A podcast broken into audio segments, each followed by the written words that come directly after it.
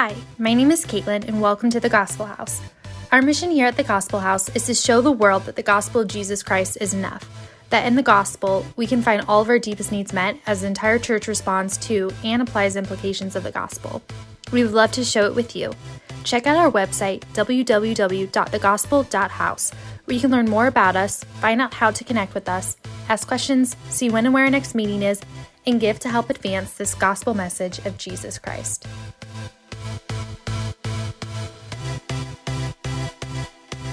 Right, well, here we go. Today is a fun one, y'all. Uh, we are going to, this is week three of our Beyond the Tomb sermon series, where we're talking about what it means for Christians to live in the resurrection power of Jesus Christ. Jesus Christ bought for, gave us the right to live by the power of the Holy Spirit. And so we need to figure out how to do that, right? That would be a pretty good idea. So today we get to talk about that. Specifically, we get to talk about how weird Christianity is. All right? Now, for those of you who are looking for like Christianity is something cool that you can get into that's going to get you into all the social clubs, there's a version of Christianity that does that. Uh, that's not what I'm preaching today. And I would argue that anybody who is preaching that kind of social club Christianity, y'all might want to find a different church because that's not the real gospel. Um, you know, this is one of the things that I absolutely adore about Jesus. You know, you read through the Gospels Matthew, Mark, Luke, and John.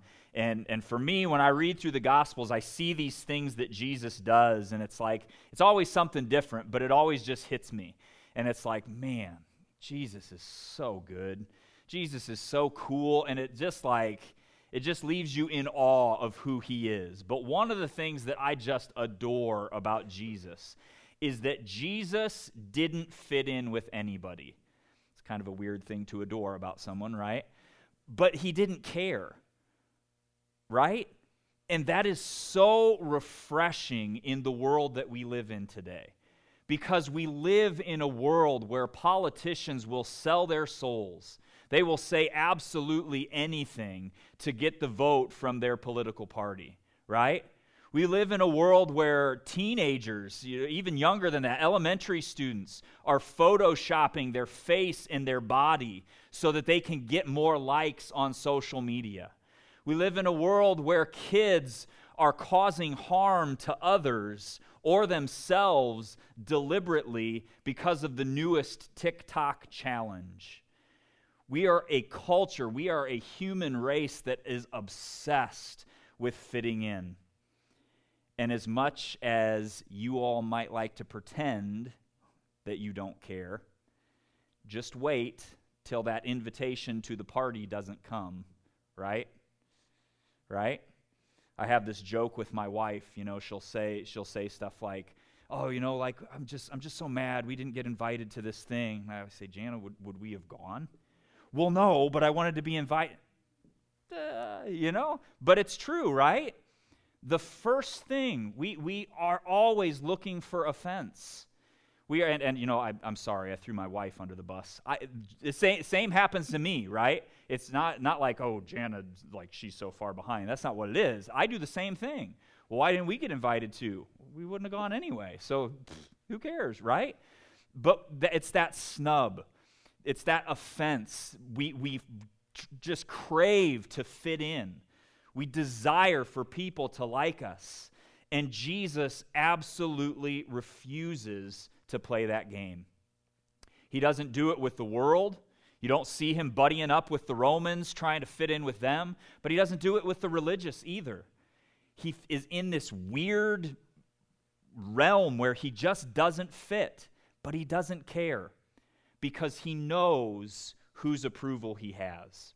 He knows that his Father has given him his, appro- him his approval, and that's all that matters to Jesus. He can be who God created him to be. And then for us, I think, what's even more refreshing than Jesus doing this, because we have a tendency as Christians to see Jesus and say, well, I have to live up to that example, but it's so high up there, I can't get there, right? But then we see the disciples do the same thing. When we read through the book of Acts, we see the disciples doing the same thing that Jesus did. when the Pharisees and Sadducees take them in and, and de- demand that they no longer speak in the name of Jesus, what do they tell them? They say, We're not here for the favor of man. Whether it's right or not in the, in the eyes of man, that's not for us. We know that this is what God has told us to do, and so this is what we're going to do. Right? They do the same thing. The Holy Spirit fills the disciples, and they walk the same way that Jesus did, which means, Christian, that we can do the same, right? We can do the same thing if we truly embrace the gospel, the full gospel, when we have that experience of the resurrected Jesus. All of a sudden, we don't care what the world thinks about us anymore. Now, we're not arrogant about it, right? We can take this too far. There are some Christians who we don't care what the world thinks about us, and so they're, you know, walking around like pompous jerks. That's not in the Bible anywhere, right? But there is this weird thing that happens when we truly grasp the gospel. We understand where we came from, and we understand that we still have the cosmic approval of the creator of the universe. And when we know that, there is nothing that can shake us. So today, let's talk about it. Let's embrace this full gospel and talk about the stranger things of Christianity. We put the little trademark sign on there because, for those of you who don't know, Stranger Things is a television show. If you don't have Netflix, you have not watched that. Even if you do have Netflix, you may not have watched it. I'm not advocating you do watch it. I've never watched it. But here it is. We're going we're to give them credit, right? We get a pop culture reference and a catchy sermon title, so everybody's winning today. So here's what we're going to talk about. Today, the strange things of Christianity that we're looking at. There is this strange anchor in Christianity that we can find in sin. Who would have thought that we were going to preach on that today, huh? There is also a strange sin that can come up if we're not careful that we can find in righteousness. Now, see, Kurt Munson was talking to me before service about posting clips of, our ser- of my sermons online. This is the reason I'm hesitant to do that. Because somebody's going to post online a clip of Pastor Jeremy saying, There is a strange anchor in sin. And that's going to go viral. And this pastor over in Bowling Green, Ohio, he's preaching that there's an anchor to sin. You got to listen to the whole message, right? Don't take it out of context. So, and then finally, we're going to look at how these things come together and we walk in this strange resurrection life. So, first up, let's talk about this anchor of sin. All right? We got to be careful because now paul and we're going to get we're going to as we go through romans we're going to get a lot of this because paul's combating the same thing right there was this prevalent belief and y'all it's not too different from the belief that we see in the church today there is a prevalent belief in the Roman church that, hey, you know, if, if God's grace is magnified by my sin, then why not sin all the more, right? I'm going to go out and get hooked on every kind of drug so that I can have an awesome testimony when God delivers me. That's not the anchor, y'all, right? And, and unfortunately, what we have, this, this has become very prevalent from the pulpit in churches today, right? We have pastors who find themselves more relevant to the culture by boasting in their sin. And unfortunately, they end up talking about their sin more than their Savior who saved them from that sin. Well, I used to go to keggers every night and I could pound 24 packs of Busch Light, and man, I did it all. I didn't do that. But you know, and they brag about this sin. Oh yeah, and then Jesus saved me. But man, it was so much fun. What are you what are you doing? That's not the anchor. And Paul says over and over again in Romans, y'all, that's not the anchor. That's not the anchor. The problem is it's a half truth, right? Yes, the depths of our sin make our Savior even more great when you look at the things that Jesus Christ forgave you of, it magnifies grace, right? But it's a half truth because we can't boast in that. We don't boast in the things that we've done, right? We boast in His grace. And I mean, Truth 101 truth is 100%, right, y'all? A half truth is not truth, right, y'all? A half truth is a lie, right, y'all? The problem is Satan is a master at half truths. When you go back, you know, in our Easter sermon series, we looked at that, the fall of man in the Garden of Eden. You see the half truths that he weaves. And y'all, some of you have been living enough life, you know the half truths that Satan has weaved in your own life. He's a master at it. And the problem is, the first half sounds so good, right? And we do. We want to honor God and we want to glorify Him. And so we trump up our past to make it look bigger and better so that the things Jesus can forgive us of look bigger and better. But y'all, God doesn't need your help to look great. He's great. He doesn't need you to put him up on a pedestal to try to make him look better. He doesn't need you to lie about your testimony or to, to trump up your past to make him look better. He is good the way he is. And that's the problem. The other half to this is your past cannot glorify God until you move beyond it. Right? You cannot glorify the grace of God until you have moved beyond the past of your sin. While you're still holding on to that sin, you can't boast about it, right? If you're going to boast about God's grace, then live in His grace first. You know, we've got, we've got this faulty idea in the church today, in the Western church today, that grace is just the power to forgive sins. Grace is the power. We've, we've hit on this. I'm going to keep hitting on it. Grace is the power to live sin free right now, right? To move on past sin, beyond sin, so that you don't turn back to it. Don't strip the gospel of its teeth. There is power to live sin free now in this moment. But you can't claim that if you're still trying to hold on to your sin. If you're reaching for God's grace with one hand and sin in the other, the two, guys, the two won't let you, right? Where we, we talked about this last week God and sin. Sin starts where God ends. That, that's what we said last week, right? They're pulling in opposite directions. So if you're trying to hold on to one of each, guess what's going to happen to you? You know that medieval torture device where they well, I don't even remember what they called it, but they'd string you up and they'd have horses run in opposite directions? Gee, guys, it didn't end pretty, right? Don't do that to yourself. We Christians wonder why we are exhausted all the time. We wonder why this thing is so hard, but it's because we're strung up and we're trying to hold on to both. I got grace in this hand and I got the sin I won't let go of in this hand. And it is tearing me apart.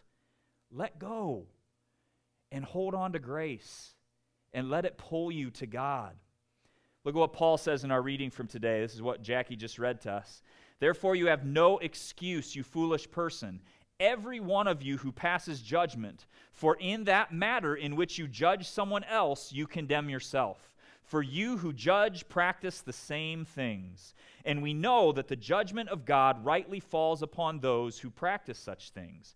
But do you suppose this, you foolish person, who passes judgment on those who practice such things, and yet does them as well, that you will escape the judgment of God? Or do you think lightly of the riches of his kindness and restraint and patience, not knowing that the kindness of God leads you to repentance? what is Paul talking about here? I mean, big item. Don't judge others, right? Don't judge. And every single time, y'all, if you really dig down and look at it, when you start judging someone else, what, what where does that come from? What, what's, the, what's the root of the problem that you have forgotten when you start judging others? and it is that you have forgotten where you came from. The problem that a lot of Christians have today is you've forgotten where you are, right? We've talked about this when we get to these sin lists. We like to put certain sins up on pedestals, right? Because we don't struggle with them. But when we judge, we fail to see that we do struggle with all of these other sins. And we can't do that. We cannot forget. This is the weird anchor that we see in sin. Because if we let it, our past can actually give us one of the greatest things we will ever find in following Jesus humility. Right? Micah 6 8, I've referenced that before. I, I love it. I love it. I know you're not supposed to do lists, but I like Micah 6 8 because it tells us, you know, Micah says, He has told you, O man, what is good. And what does the Lord require of you? But to do justice, to love mercy, and to walk humbly with your God. One of the three keys of pleasing God is what? Walking humbly. When you forget where you came from, you forget your humility. We've got to be really, really careful here, though. Humility pushes us to a greater dependence upon God, right? When we look at our past, when we see who we've been, when we see who we are, it magnifies who God is and it pushes us into Him, makes us realize how dependent we are on Him to do anything that pleases Him. But, but there's a catch here, and I gotta, I gotta throw this out. I don't do this a lot, and I probably should talk about this more. Everybody has a different personality. Did you guys know that? I'm not advocating you go take a personality test, but especially when it comes to the gospel.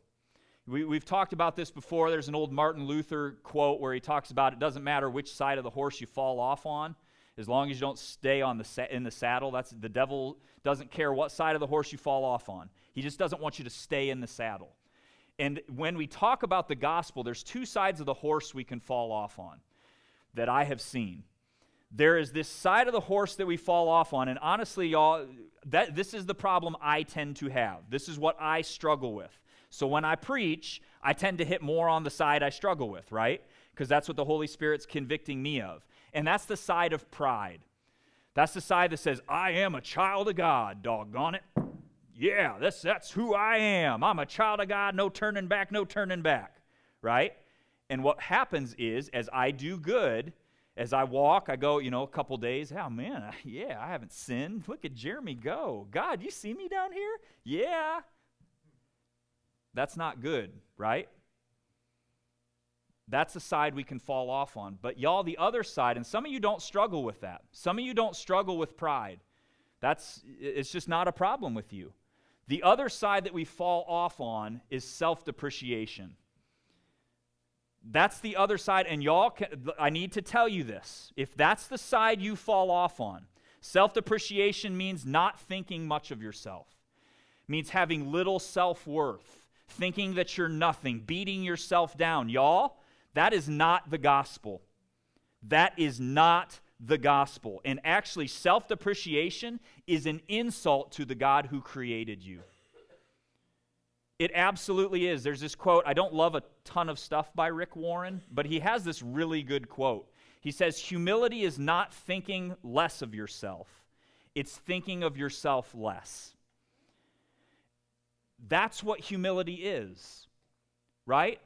It's not false humility. It's not, oh, yeah, I'm, I'm not good at those things. but knowing that you are, everybody knows that, and they hate you when you do that, so stop, please.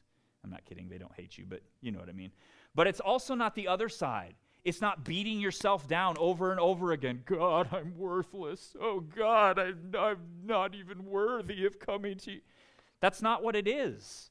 There's an element, there are elements of each, but that's not what humility is. Humility, humility is not thinking of yourself at all not thinking less of yourself. So I got to clear this up because I know that there are some people who struggle with this. Jesus Christ, your Savior, the God of the universe, the God who created all of this, He said that you are worth dying for. Anchor that. Believe that. Now, make no mistake, since the beginning, from Adam and Eve on, sin has wrecked us.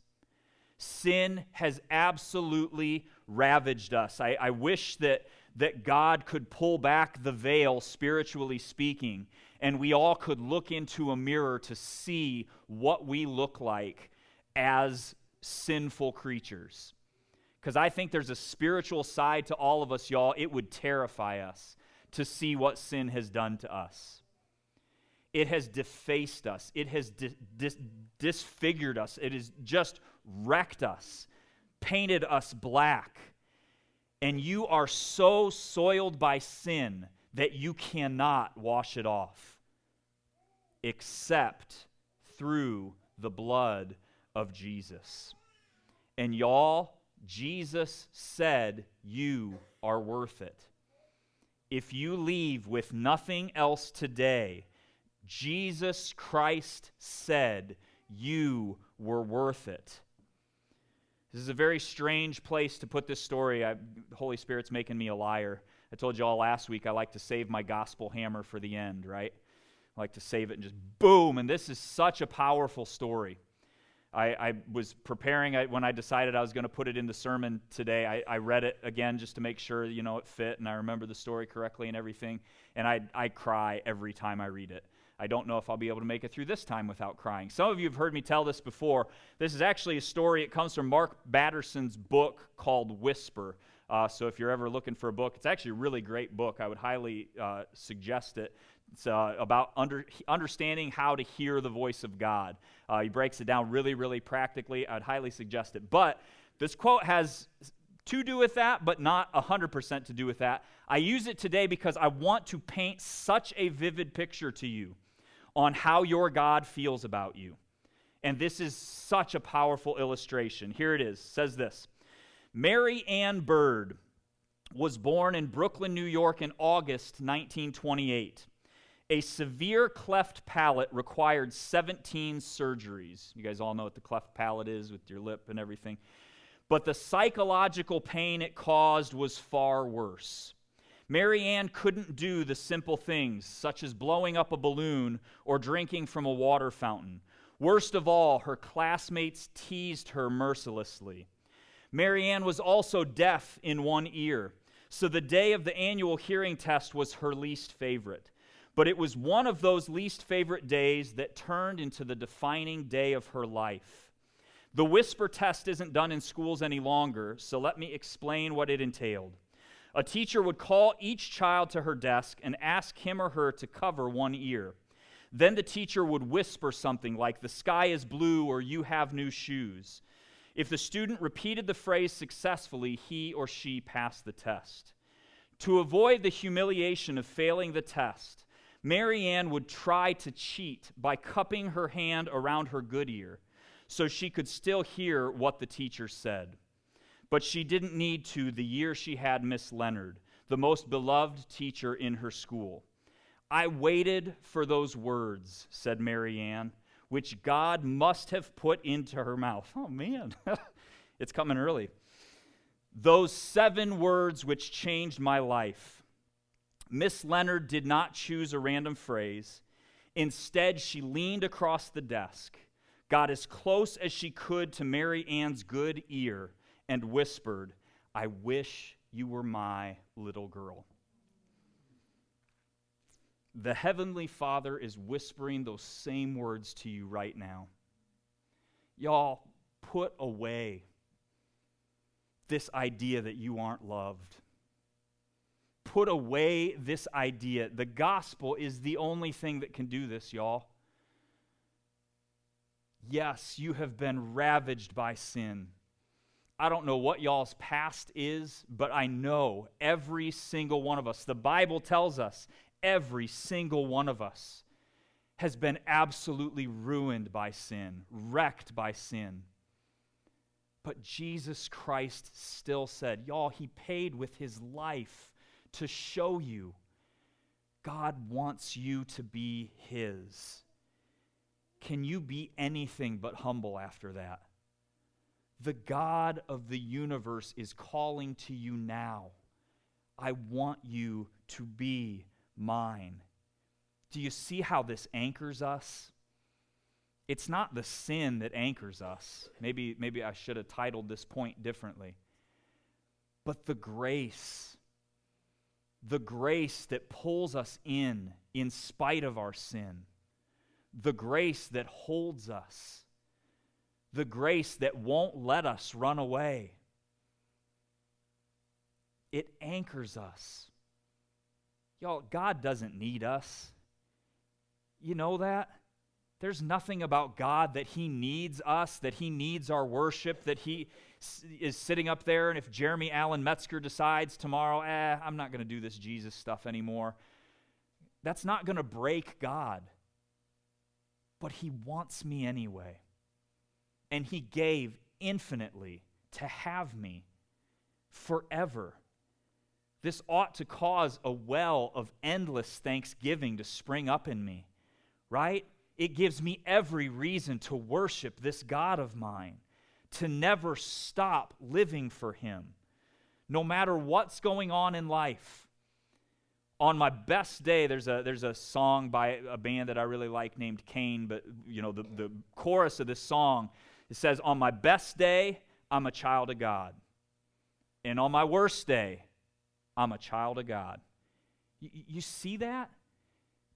Y'all, this is the anchor because it pulls you out of every circumstance, anything that could possibly happen. On your best day, when you're on top of the world, you are still a child of God, dependent on your heavenly Father. But on your worst day, when you have screwed up beyond, beyond belief, when the storms of life hit over and over again and you feel like you can't keep your head above water, you are still a child of God. That is grace. That is power. Y'all, only in, from that position can we use our past to help other people, right? And that's why God has given us a past. And this is what can be so powerful about our past. We use that past to help other people if whatever it is that you've struggled with, whatever it is you've been delivered from, you use it to help others who are going through the same thing. The sin that was once seeking to destroy your life, you use it to save other people from the fire. If God has redeemed my past, there is nothing that He can't redeem in anyone else. That's taking the enemy's plans and it is turning them, his plans to destroy you, it's turning them in an opportunity to save others. The exact opposite for which he had planned. It is turning them around and working them for good. But, guys, God will not work all things together for good if you are still trying to hold on to that sin. He won't do it. He does not play that game. So now it's time. That was uplifting, right? I told you I'd never do uplifting points first. You got two uplifting points today, but you do have a downer, so here it is. And this is the strange sin of righteousness. We humans are a funny animal, aren't we? Whenever things start going well, you would think that's the blessed life, right? Things are going well, hashtag blessed life. That's, yeah. But it never is, is it? Because when things are going well, when we're doing well for ourselves, when we're checking all the righteousness boxes, when we're not doing the sins that we struggle with, when we're doing a good job, we have a tendency to forget where we came from, don't we? We have a tendency to puff up our chest and start thinking, okay, God, I got this Jesus thing. I'm going to start trying to do it on my own, right? Take the training wheels off, and we drive that bike right off the cliff. Right? That's the sin that can come with righteousness. This is the exact problem that Jesus was up against with the Pharisees and Sadducees, isn't it? With all the religious teachers of the day. Y'all, they did all the right things, but they did them the wrong way. They did the right things their way. They prioritized the right laws to make them look better. And they missed the heart of God. they missed what God's desire really was. And before we push it all off on the Pharisees and the Jewish leaders of the day, y'all, it's the same problem we have in the church today with the legalists, right? People who struggle with legalisms, y'all. if you're one of those people who likes to tisk tisk on the legalists, right? Oh, those religious folk. Oh, them and their religion. You're just as bad. God got me on that a long time ago, right? But it is. Oh, those, those legalists over there always following their rules. They need to come over to the grace side where we're free. You're just as bad. You are just as guilty. Because what are you doing when you look down your nose at the legalists? Judging, right? What Paul say not to do? Don't judge, right? And why not? Because you lose your humility. The second you start to judge others, you have lost your humility and you are no longer walking humbly with your God. Look at what Paul says. We didn't read this today, but this is in the second half of, of uh, Romans 2. He says this If you call yourself a Jew and rely on the law and boast in God and know his will and distinguish the things that matter, being instructed from the law, and are confident that you yourself are a guide to people who are blind, a light to those in darkness, a corrector of the foolish, a teacher of the immature, possessing the law, in the law the embodiment of knowledge and of truth, you therefore who teach someone else, do you not teach yourself? You who preach that one is not to steal, do you steal? You who say that one is not to commit adultery, do you commit adultery? You who loathe idols, do you rob temples? You who boast in the law, though, through your breaking the law, do you dishonor God?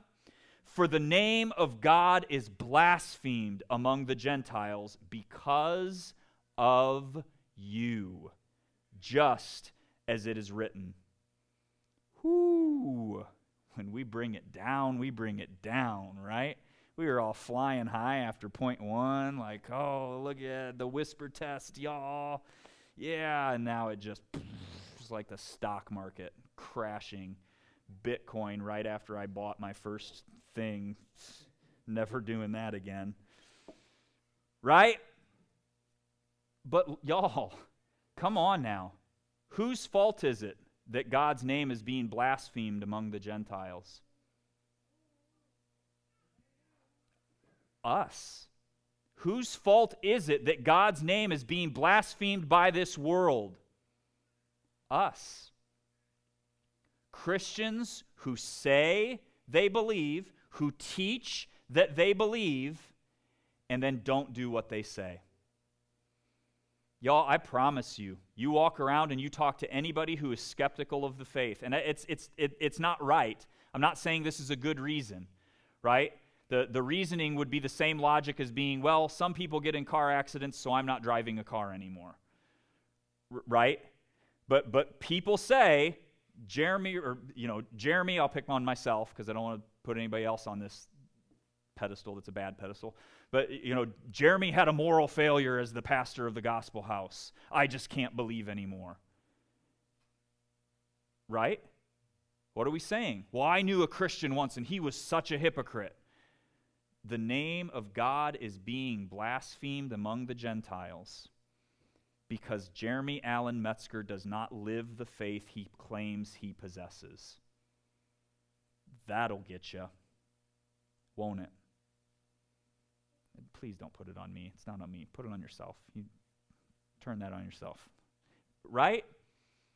This is the reason people struggle with the faith. Now, we're not going to stay on this point too long because we hit on it last week pretty heavily.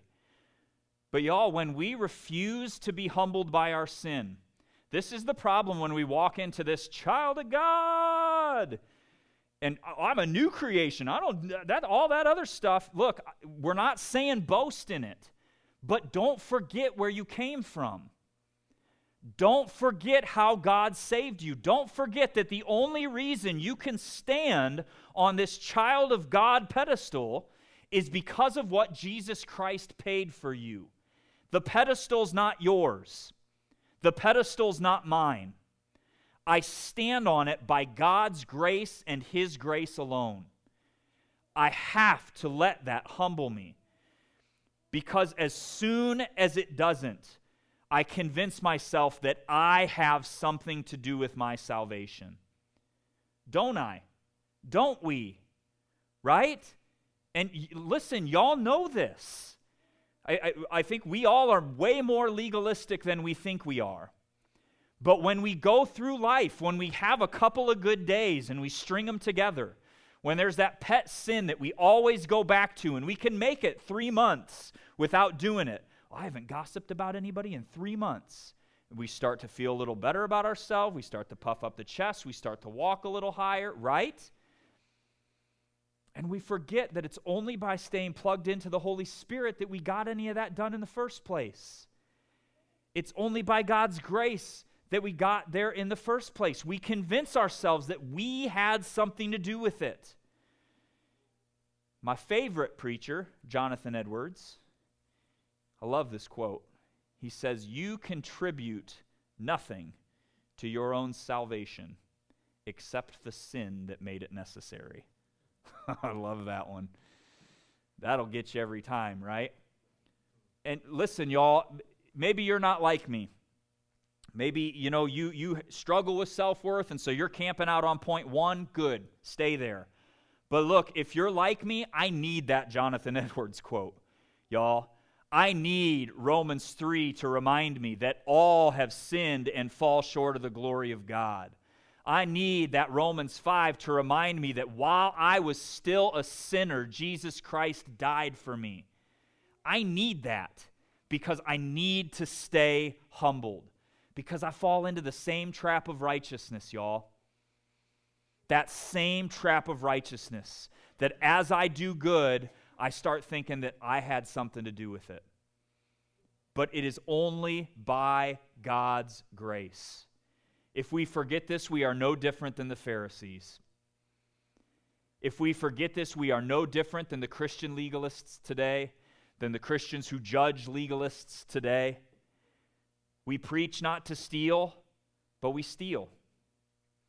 We preach not to commit adultery, but we got 24 7 these thoughts that we are not taking captive in our mind that are running wild. Jesus said that's the same thing as adultery, right? Anybody who thinks lustfully after a woman, it's the same thing as committing adultery in your heart. Are you teaching it? Then you better be living it. We teach not to worship idols, but we are bowing down to everything in our culture that is not God. We boast in all the ways we do good, but we ignore all of the areas in our life in which we dishonor God. And all the while, y'all, the wrath of God is being stored up. Y'all, I am not a firm advocate in scare, of scaring people into faith. I'm not a fire and brimstone preacher. I don't I think that's a poor motivation to get into faith, but I mean honestly, y'all, whatever's going to get you in the door, just get in the door, right? If I got to scare you into faith, if I got to but listen, I am a fan of truth. I am a fan of universal truth, truths of the universe. And can I share with you a truth of this universe? There is a very real wrath of God. The can hasn't even been opened yet, y'all. And if you do not believe in Jesus Christ, if you have not come into that saving knowledge, that relationship with Jesus Christ, you are out in the rain without an umbrella.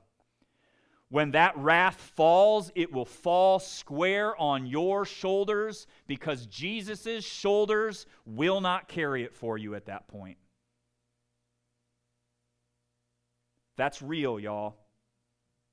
But can I tell you something equally as real, Christian? Those of us who teach these things and live another way, your wrath is doubled. Uh, now, double, I don't know about doubled. I, I made that up. The Bible doesn't say doubled. But he, it does say greater is the wrath on you than the wrath on unbelievers. You know, I, have talked about this. We like to put different sins. Oh, homosexuality is so bad. That's like tier one sin with murder. But like gossiping, that's like tier three sin. So I think God's going to be okay with tier three sins. Y'all, the only place where the Bible says that there's a dichotomy in wrath, in who gets wrath and who doesn't, is this unbelievers get tier two wrath Believers who don't do what they say they believe get tier one wrath. Y'all, I don't want to be in that category. And if that means I got to scare y'all into hell or heaven, scare y'all into hell, I don't want to do that. If I got to scare y'all into heaven, if I got to scare myself into heaven, y'all, I love you too much. I love our church body too much to let any of us incur that kind of wrath. Because, y'all, if you say you believe in Jesus but you don't do what he says, who's going to save you on the day of judgment? Who's, who's left? Nobody, right? Do what he says.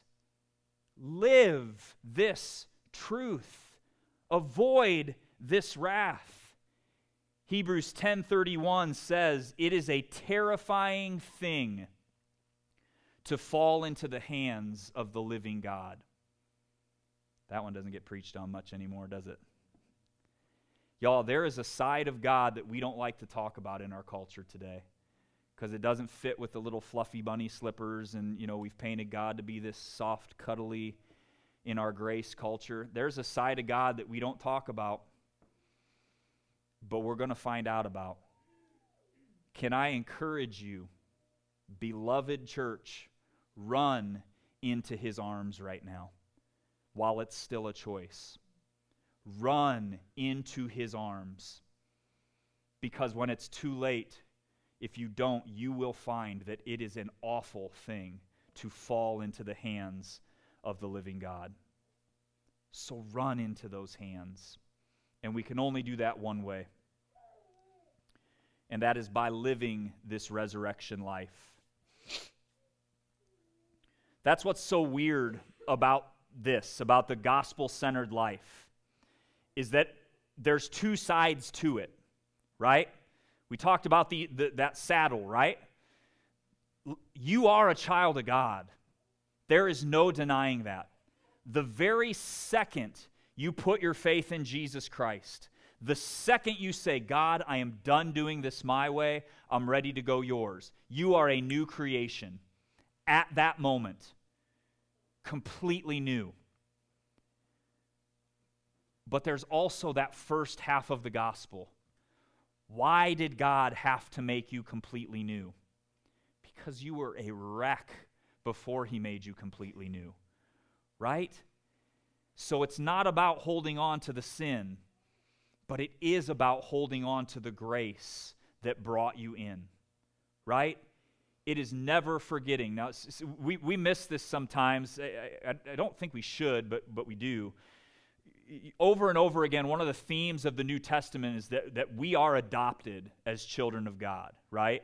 Now, now to fully understand that when in especially in this culture back then in roman culture when when you were adopted you were an equal heir to everything when you were brought in you were brought in eh, there was no difference between you and biological children you could when you were adopted the parent couldn't be like well i'm going to give my biological children a little bit more that's not how it worked when you were adopted you were a child that is it we've got to understand this y'all because when the Bible tells us that we are being adopted, especially us Gentiles who aren't Jewish, that we're being adopted into this faith, there is no longer any difference.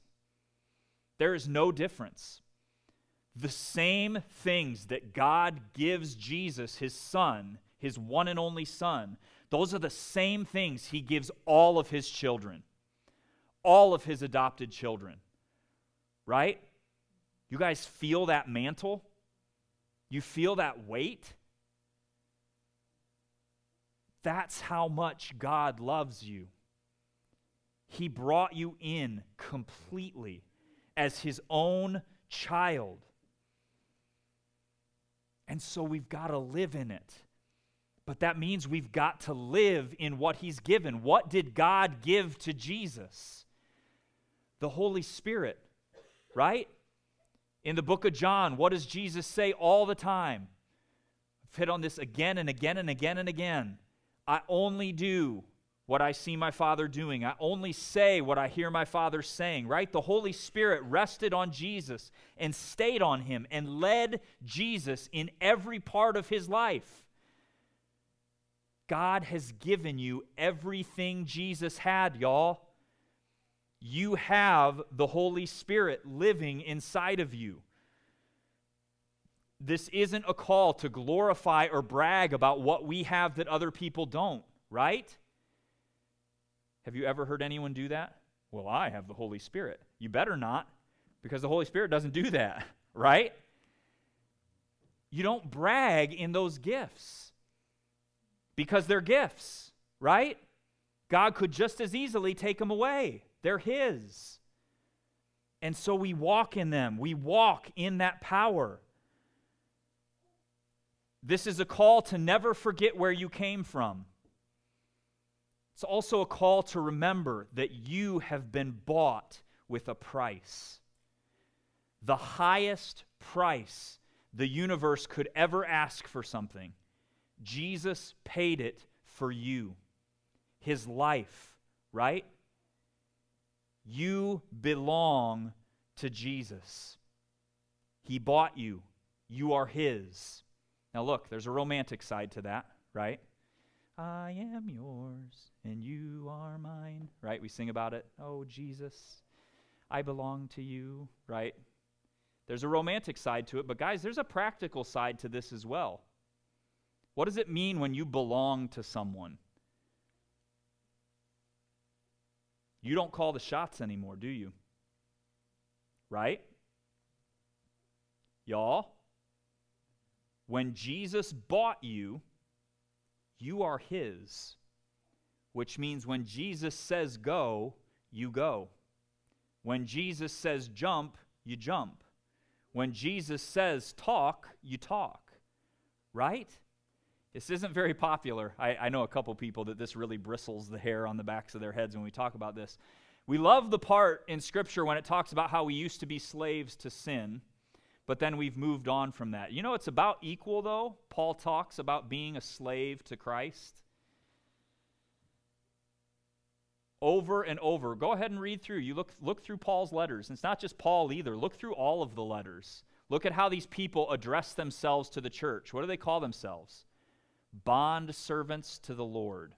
That's a nice way of putting it because we have a negative connotation on that word slave that we don't really like anymore, so we try to avoid using it. But the, but the, old, the actual literal translation is a bond slave of the Lord. Slaves don't get to tell their masters what they want to do, do they? Do they, y'all? I think a lot more of us Christians, again, this is that, that balance. I don't like the word balance because it's not exactly a balance, but this is, this is that tension that we get. You are a child of God, you are his child, but you've got to live like his slave. Which means when your father says, right, God does parenting right, not like us parents, right? I'm guilty, right? Gideon's learning how to climb on stuff so he climbs up on chairs. I'm going to tell on myself. I told Jana the other day, he was up on the kitchen table, just sitting up on the kitchen table, super dangerous. And I said, I told Jana, I said, you know what? Honestly, he's not going to die. Just let him fall. He's going to learn. He'll figure it out. That's not very nice parenting, is it? I went and picked him up off the table. I saved him. Don't worry, I didn't let him fall. Don't call CPS on me. It's Child Protective Services for those of you who don't get acronyms. But God's a perfect parent, right? Which means he's not like Jeremy, but it means when God says to do, I need to obey that command. I need to obey it like a slave. Because, y'all, God doesn't really give options. I mean, there have been times God has given me options. There have been times God has said, you know, Jeremy, you can do either one of these things. Either one. I'm blessing you either way you go. And I get to choose. But y'all, there have been other times when God says, Jeremy, go. And y'all, I need to go. I need to stop asking for fleeces. I need to stop asking for clarity. I need to stop asking for a plane to skywrite it in the sky. God didn't ask for those things. He told you to go. So go. Hear his voice. Do what he says. See where he's working. Go join him where he's working. Do what he does. But you belong to Christ. Paul talks, tells us this 1 Corinthians chapter 6 verses 19 to 20 says, "Do you not know that your body is a temple of the Holy Spirit?" You guys God lives in the temple, right? Right? The Spirit of God dwells in the Old Testament temple. Where does the Spirit of God dwell now, y'all? In the temple. You are the temple. You have the Spirit of the living God in you. You are a temple of the Holy Spirit within you whom you have from God, and that you are not your own. You have been bought with a price. Therefore, glorify God in your body. You are a temple of the Holy Spirit. Follow him. Let him lead you. This is how Paul closes this second chapter of Romans says, For indeed, circumcision is of value if you practice the law, but if you are a violator of the law, your circumcision has turned into uncircumcision. So if the uncircumcised man keeps the requirements of the law, will his uncircumcision not be regarded as circumcision? And he who is physically uncircumcised, if he keeps the law, will he not judge you, though having the letter of the law and circumcisions are a, circumcision are a violator of the law? For he is not a Jew who is one outwardly, nor is circumcision that which is outwardly in the flesh. But he is a Jew who is one inwardly, and circumcision is of the heart by the Spirit, not by the letter. And his praise is not from people, but from God. See, this was the hot topic of Paul's day, right? When Paul was in the midst of writing all this, this was the argument. Were Christians their own breed? These Gentiles who came to know Jesus, were they their own thing? Or do we force them to become Jewish? Circumcision was the Jewish thing. That, that's how you became a Jew. And Paul's argument, you know, it's not Paul's argument, it was God's argument, right? Because in Acts 10, God goofs up, right? When God makes mistakes, y'all, it's to point out errors in our theology, right? God makes the mistake of having the Holy Spirit come and baptize Gentile believers who were not circumcised. Whoops. God, you didn't mean to do that, did you? He did, y'all. Because what was God showing us? It's about obedience to the Spirit. It's about obedience to God. I got in real hot water when I was a youth pastor. real hot water for a lot of things. But, but I, I preached one sermon and I said that you don't need to know the Ten Commandments. And I had a parent, oh man.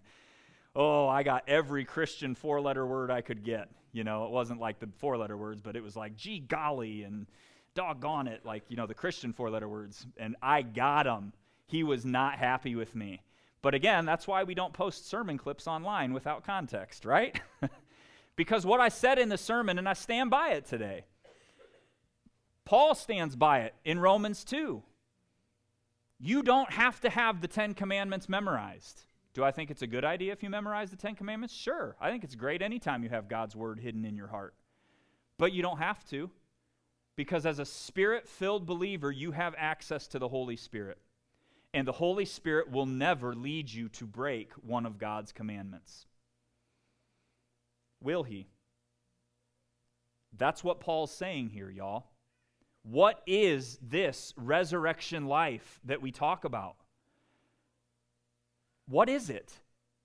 It's living every moment of every day through the power of the Holy Spirit. it is never giving Jeremy Allen Metzger a say in how my life goes, but it is constantly surrendering. And if I wake up and I say, God, what socks should I put on? And God says, Jeremy, I don't care what socks you put on. You pick. Then guess what I do? I pick whatever socks I want. I have a favorite pair of socks. They're those little ankle socks, you know, that go down. I like them a lot. They're really comfortable. That's what I pick. But if I wake up one morning and God says, No, I want you to wear your avocado socks, then guess what I'm putting on? My avocado socks. I hate them, they're uncomfortable, but if that's a cross I must bear for the Lord, I kid. But but but guys, that's what life is. And what does Paul assure us of? I want to jump back to this just because I want look look look look look look look look look. What's that last sentence? Not even the full sentence. The last part say and his praise, that's talking about you and me, right? The spirit filled believer, his praise is not from people, but from God. Y'all want to be set free from this rat race that we run of trying to please people? I do. I get so tired of it, y'all. It's exhausting, isn't it? Trying to make yourself to look to be something that you're not you know, frantically clean the house every time before we have guests over because heaven forbid someone thinks that we have children who live in our house. Right? You do it too. Right? We all do it, right? We got to make it look like nobody lives here. Perfect. Shove it all in the closet. Right? Let it go. Live for the approval of God. But you got to do what he says all of life by the power of the Holy Spirit. You have been bought with a price. You are not your own. You're a temple of the Holy Spirit. Which means at all times, y'all, this is, again, this is one of those two sided swords. At all times, the Holy Spirit is living inside of you. You have access to God Himself every moment of every day. But on the flip side of that, every moment of every day, the Holy Spirit is there to direct your steps. You've got to stop relying on your way, and you've got to start listening to Him. Every time when I look through the book of Acts, when I look at the disciples of Jesus Christ, this is what's so incredible about this Christian faith is that the Holy Spirit had taken up residence inside of these men and women, and they lived every day in surrender to the Holy Spirit. Every moment of every day, they lived in obedience to the God who is leading them. Y'all, I have been called weird by Christians. There's probably some of y'all who are sitting out there right now who think that I'm weird. I'm cool with it. But I have had Christians tell me that this stuff that I'm preaching to you, 100% dependence on the Holy Spirit, living every moment of every day. Oh, Jeremy, don't you think that's a bit ridiculous? I use the example of socks. I had somebody call me out on that once. That's, that was the example they used. I mean, come on, you really wake up every morning and ask God what socks you should put on? No, I don't. But I wake up every morning ready to be obedient if He tells me what pair of socks to put on right? This, this is a side story. There was one morning I, I was getting ready. This is just an example, but I was getting ready and I, I started putting my shirt on, and God said, No, no, no, no, no, no, no. I don't want you to wear that shirt. I want you to wear this shirt. It's like, okay.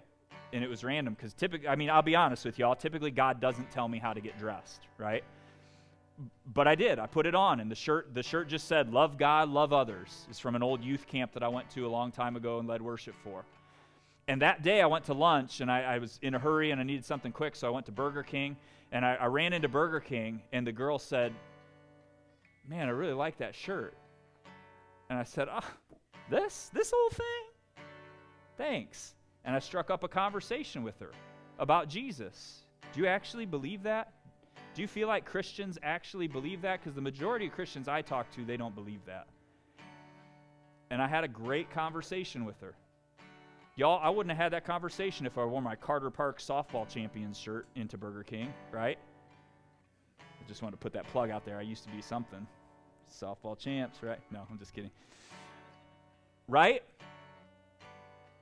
It, it, it's not about every single decision, every moment, every, you know, God, God, God. And God's constantly saying, all right, Jeremy, turn left, turn right. Jeremy, pick this up, put this down. That's not what it's about.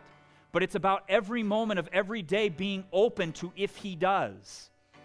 If I walk outside these doors and God says, Jeremy, I don't want you to go home, I want you to go to Best Buy. God, I don't need anything at Best Buy. I didn't ask if you needed anything at Best Buy. Go to Best Buy. It's about getting ready to put my socks on and God saying, Nope, I want you to wear a different pair of socks because y'all, you don't know what's going to happen, right? But God knew there was a girl at Burger King who needed to talk to somebody about Jesus. Y'all, I didn't pray the sinner's prayer with her. She didn't give her heart to the Lord on the spot. None of that happened. And it doesn't matter because that's not my job. My job is obedience to the Holy Spirit. And I believe with all of my heart that, that God had a plan and a purpose for that young girl. And there is a reason I had that conversation in that Burger King with her that day. And that I walked out of there and she knew that there is one Christian on this planet that does love her. It's about obedience to God's leading. It's about acknowledging that you are a temple of the Holy Spirit. And y'all, if we would just get out of the way, God's power, the only thing that limits God's power in your life is your failure to yield control to Him. You want to give God 90% of your life, then He'll move with 90% power. It's not His power that's limited, but you want to give God 100% of your life. You want to say, God, I am yours. Then He is going to move with unmatched power in your life. Everybody says they want an Acts 2 church. Everybody, every Christian, every Pentecostal Christian, charismatic Christian, we want an Acts 2 church. You want an Acts 2 church? Then surrender. Give up all of your life and live open to the leading of the Holy Spirit. God is whispering to you right now I wish you were mine. I wish you were my little girl. I wish you were my little boy. How you respond to that call will make the, all the difference in the world for this life and the next. Will you be entirely His, or are you going to hold back? The choice is yours. As for me and my house, I have decided to follow Jesus, y'all. No turning back. No turning back. Thank you for listening to the Gospel House podcast. We pray that you are pointed to Jesus and will apply what you learned to look more like him each and every day. If you found today's message impactful, do us a favor and hit the follow button, leave us a rating, and write up a review to help others find our podcast. You can also help us by sharing the podcast so that together we can show the world that the gospel of Jesus Christ is enough. If you have any questions or comments, we would love to hear from you. Head to our website, www.thegospel.house backslash connect Fill out the form, and someone from our Gospel House family will connect with you. God bless you, and remember, the gospel of Jesus Christ is always enough.